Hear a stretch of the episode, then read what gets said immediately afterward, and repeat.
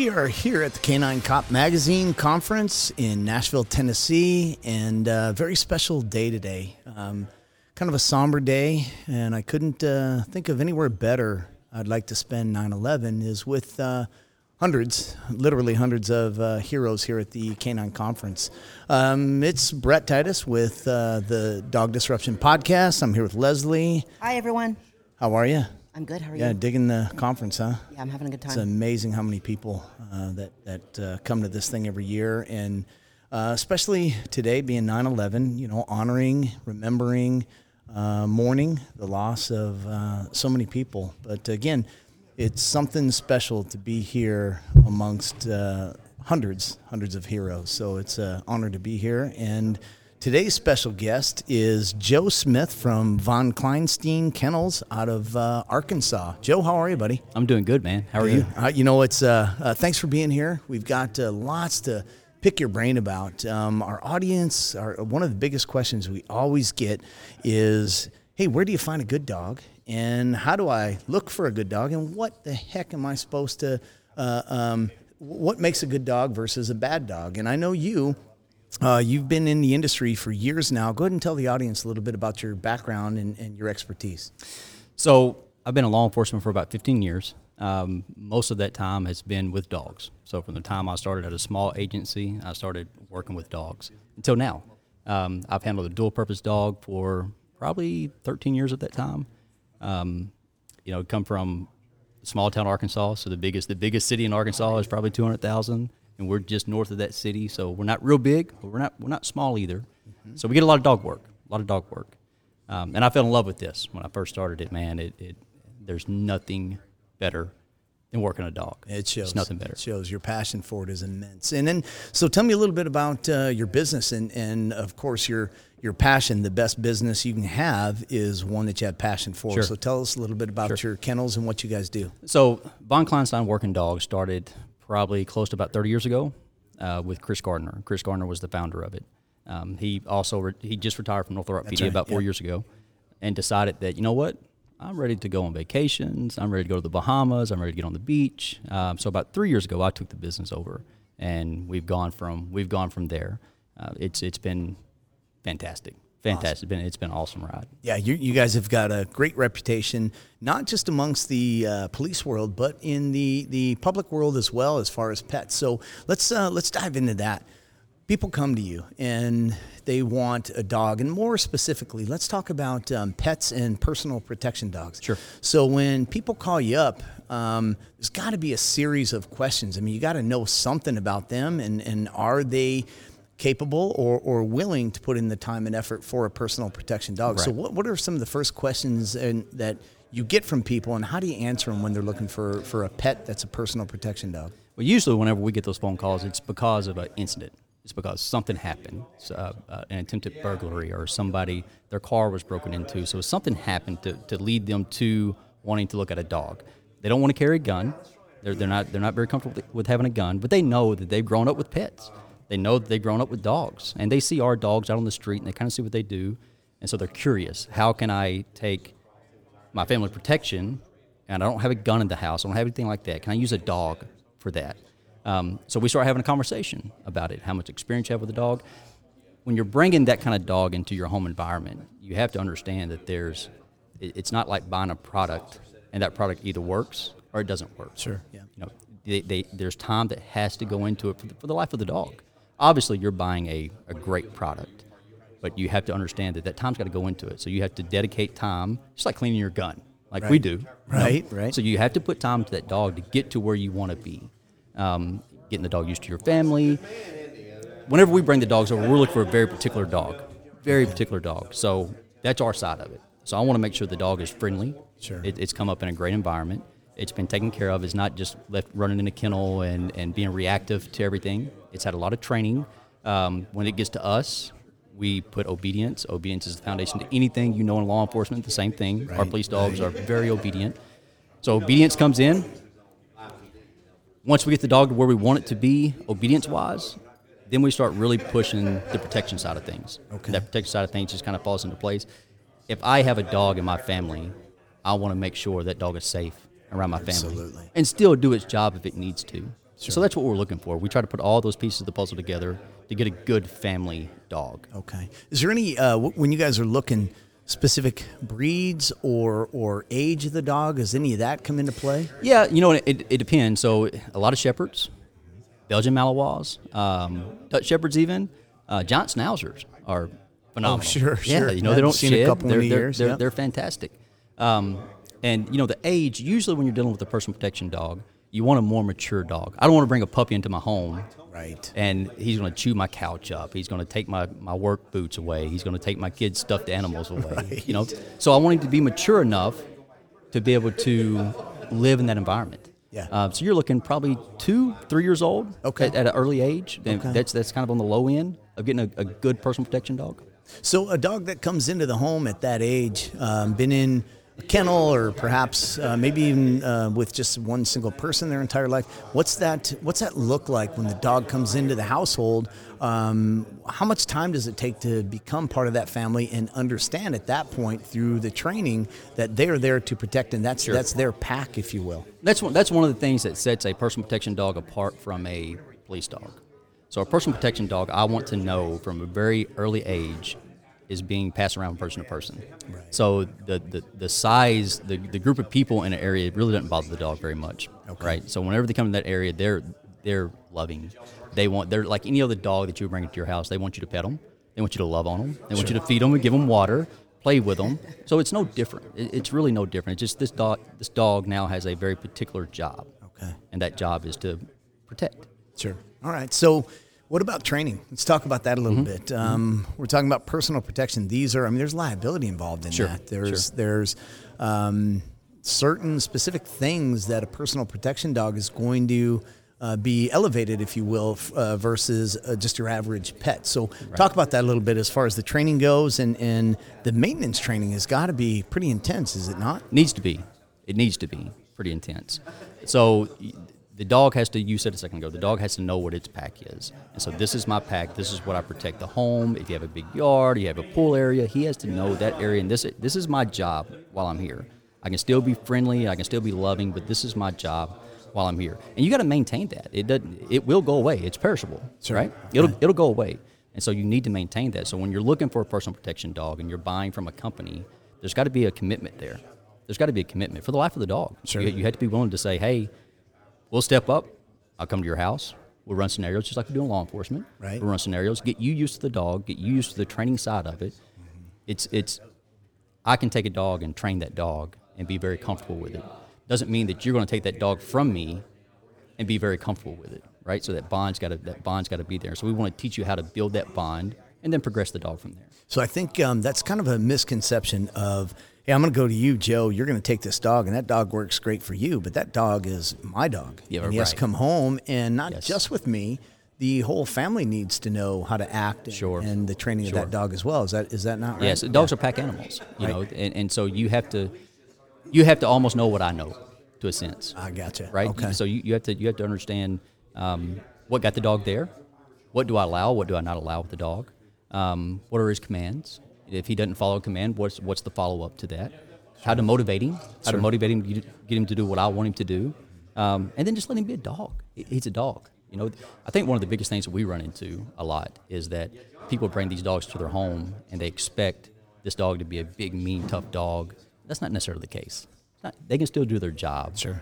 And not be a mean dog. I don't want a mean dog on Right. the street. I don't want a mean dog. Right. I don't want a dog that can't work with my team. It can't work with my, with my patrol guys. I want a very stable, friendly dog. Absolutely. So same thing in the home environment. Yeah, that and that makes sense. It's uh, again a huge misconception of the meaner the dog, the nastier the dog, the better it protects. But no, you're absolutely right. Our police dogs are just the opposite of that. Very friendly, very social. Used to be. Yeah, Used- used absolutely. that Back way. in the day, yeah, yeah. We we both been around. But you know long what? enough. But we couldn't yeah. use we couldn't use those dogs on a team. No, that's safely. right. Yep. We couldn't Yep. we couldn't deploy those dogs with patrol guys. Back in the day, yeah, So I we, think we I learned. was I was biting more cops than I was bad guys. Exactly. Let's not talk about that. day. Yeah, okay. No, statute of limitations is up. We're okay. Yeah, I can I can say So you, now. you, you talked about the liability side of it, and I don't think I answered that question a second ago. Okay. Um, another big misconception. So when you bring these dogs in, like they're loose cannons, these dogs have a ton of obedience on them. You're more liable a lot of times to get bitten by a chihuahua running around in the house than one of these dogs. They have a ton of obedience that are, that's, that, that's there. They're stable. They're handpicked. The likelihood of them just going out on their own and going rogue and fighting somebody is very, very, very slim. Very slim. So that leads me to another point that um, what about people coming over? Uh, again, these dogs have to be so well trained. And like you said, obedience is everything. Obedience is foundation. That's what we preach on this show. That's Mm-hmm. Right. what we preach in our, our Tech Dogs program. Without obedience, you have nothing. Sure. And even uh, uh, to the degree of a personal protection or any pet should have good obedience. Right. Everybody take notes on that, right? Everybody knows that. It makes for a, a more stable pet Yeah, much more. Now you have that personal protection. What do you do when? What do you suggest? Um, you know, you've got your eight-year-old, right? Mm-hmm. And birthday party. Does the dog just roam around with other eight-year-old kids, or what? What do what do we do at that level? I, th- it I think you need to know your dog. okay? I think it's gonna it's gonna depend from dog to dog. Know your dog. That's whole the whole point of, of, of bringing a dog like that into your home is, is having that responsibility to know your dog. That is Good your point. job. Good point. Know the dog. So if you know the dog well enough, maybe. Now, me personally, and, and you know we're probably on the same page with this. Dogs are dogs. Right. They're animals, right? Something, anything can happen. So I would rather remove that. Sure. Maybe maybe kennel them for that for that for that time. Agreed. Um, and then, you know, I, I definitely don't want to set up a situation where there's a possibility that a kid could get hurt. Sure. And that's always a possibility because sure. you have a, a small child or even a, a large child or a teenager running past the dog Yep. that's been trained to do specifically that. There could potentially be a problem. Or waving their wand around. You know, the princesses. Right. Waving their wand around. And he decides that, hey, I want that wand now. I want to be a princess. Yes. Yeah. Well, we didn't have little girls, and I don't think our son would wave a wand. He better not. No, wave he had a sword wand. though. They did Yeah, have he a had sword, There you go. and Good, several good. guns. Several guns. He- yeah, There you we- go. yeah, There you go. Raised uh, amongst cops in the house. Yeah, he had tons of guns and swords. Um, all right. So personal protection. Uh, what is the difference then? Are we looking for the same type of dog as you would in the police world, or what's going to be the differentiator between a personal protection dog and a, a police dog? Um, They're so similar. I mean, they're, they're so similar. You know, I could have my dog that I work on the street right now, who's had several, several street bites, would be a phenomenal personal protection dog. But somebody else's police dog may not be. Sure. You know, so it, it, it differs. It, it, it doesn't mean that a really good police dog candidate can't be a personal protection dog, or vice versa. It, it depends on the dog. Um, so I wouldn't say that there's not a whole lot of difference between the two.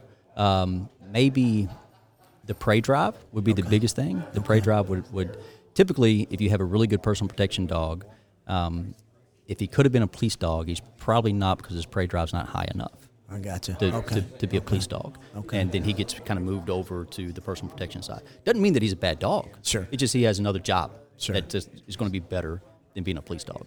So, for our canine handlers out there, our officers, let's Mm-hmm. um, talk about that a little bit. What do you look for? So, again, department comes to you, and and again, I've seen Joe's dogs. They come up with some phenomenal dogs.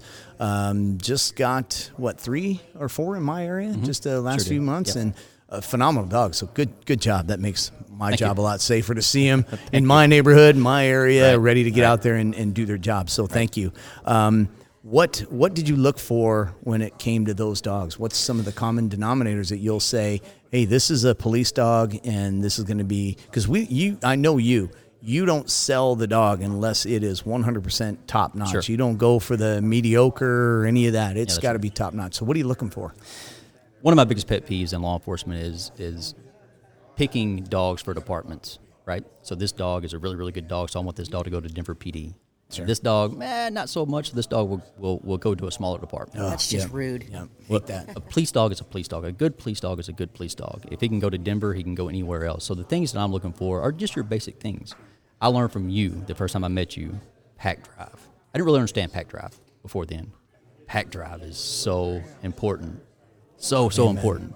Um, it- it's one of the one of the most important things. If you have everything in there and you have pack drive, you have a very special dog. So, like when we talk to you, when we talk about combat, high prey drive, high hunt drive, high pack drive. If we have those things come together and the dog is extremely social, we can make a good police dog out of that dog.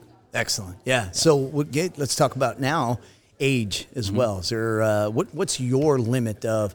Yeah, this one's too young, and I understand every dog could be different. So just kind of give me an average of you know what's the youngest dog you've seen, and what won't you sell as far as you know age. I mean, I, I'm not going to go out and spend X amount of thousands of dollars on a six year old dog. So Sure, what's your what's sure. your my cutoff is variation? my cutoff is two years, two years old for for the the height the upper limits, unless that dog is titled in something they specifically want that kind of dog. That's my cutoff is two years old. If a dog if a green dog makes it to two years old, something's missing Sure, there. Yep. something's missing there. There's a reason why that dog's still green makes sense. right? Yeah, yeah. And so if I can get a dog at, at I would even say they mature at different ages. I would even say from 11 months to 15 months. Okay. Man, I'd be happy. Yeah. That those that's the range that I want to start a dog with. Green dogs. That's the range I want to start with. Yeah, agreed, agreed. I think anything younger than that, I mean, you've always got to look at the physical characteristics of the dog. If he's Yep. still just a floppy puppy, still a floppy Yep. puppy. Drives may be there and they look good, but you got to let that physical part of it uh, Absolutely. Uh, uh, mature as well. Absolutely. Your dogs, when you get them, um, I've been around long enough. Sometimes that business of selling dogs, and especially overseas, I know you've dealt with this and in, in I have. dealing with this. Um, very difficult to trust anybody. It's really can be a nasty business, uh, and it's very open. And I say open in the aspect of, hey, what may be a great dog to this guy over here that isn't Sure. qualified to judge a good dog sure. he still sold you the dog and it's different. So maybe he's not being unethical. Maybe he just doesn't know. So when it comes to where do you get your dogs? I mean, how do you how do you deal with that? Well, eh, you know, I've always said, and I, and I learned, you know, that Chris told me this a long time ago. If you're going to sell dogs, if you're going to be in the business of selling dogs, you better be in the business of replacing dogs, and and don't be afraid to. Don't be afraid to. You know, if if, if you sell somebody a dog and they're not happy with that dog, replace it. It's Sure. it's that simple. It's that simple. I would rather do it up front, and because it can still be a great dog. It can still go somewhere else and still be a fantastic dog. I've got dogs on my department that I've replaced. Ah. I've taken from other agencies. They want a different dog, and I put them on my department. Still a good dog, but replace the dog. It's it's that be honest. That's that's the, the biggest thing. be honest. Honesty is going to take you so much further than anything else. Well, and that's why you guys um, in the industry have such a good reputation, is because I know you, I know your background, and you are honest. And if you do, if there is a dog that, uh, you know, no matter what it is, and that's a hard pill to swallow. They may not like the color That's of right. his eyes, right. but That's that's, this is this uh, this handler's uh, lifeline. Mm-hmm. And if they don't like that dog, yeah, absolutely. So thank you for being ethical. I wish any other vendors out there he'd pay attention, listen to what we're talking about because that's what's killing the industry. Some of the it nastiness, the sloppiness, the won't give money back, and it's just it's terrible. Yep. What about um, health issues with these these guys? You seeing a lot of that? I mean, where uh, Europe Europe still a good place to get dogs? Yeah, you know what? Some- where you at? Yes, it, it- is. Europe's still the best place to get dogs, and and some of the things that we used to deal with in the past, we really don't deal with anymore. The biggest problem that we have now is the dogs are so young, you know, because we're running out, running out of dogs, and they're so young, and so you may get a, a 10, 11 month old dog that his hips hadn't been tested yet. Well, that's a problem. Yep, Uh, that's yep. that's a problem because you don't know yet Sure, what that dog's going to mature into. Um, but most of the problems that we used to have with hip dysplasia and things like that, it's kind of old. Uh, you will still get some every once in a while, but they've gotten a lot better over there in Europe about sending us better dogs. Good. Um, if you're going to sell that dog, you put a health guarantee on it. Sure. And if there's a problem, you replace the dog. It's, it's that simple. It Should be that simple. It, it can be easy if you allow it to be easy. Absolutely. Well, listen, brother. Um, why don't you give the audience some info on you, how they can get in touch with you? You guys, let me tell you, you need a personal protection dog, a good, healthy, uh, well-rounded pet, all the way up to top of the line police dog. Joe Smith is the guy. So, Joe, how can people get in touch with you? Um, they can get me through my website, vkswd.com. Um, they can get through me through my email, joesmith at vkswd.com, or my telephone number, 479 301 4796. All right, give the website one more time slower because you lost me. VKSWD.com. Von Kleinstein Working Dogs. Gotcha. V, letter V, KSWD.com. So you got to slow it down from me. Well, thanks again, my brother, for being here at Thanks the for me, Canine. Cop Magazine conference on 9 11. Uh, again, let's uh, remember our heroes. And uh, thanks for listening in. We'll see you on the next one. Thanks for tuning in to Dog Disruption, your source for better dog training, obedience, systems, techniques, equipment, and stories.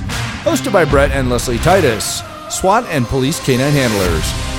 Be sure to subscribe to the Dog Disruption Podcast wherever you get your podcast, and of course, leave a review. Also, don't forget to follow Dog Disruption on Facebook, Instagram, and YouTube. You can also find us at dogdisruption.com. And as always, be a good dog.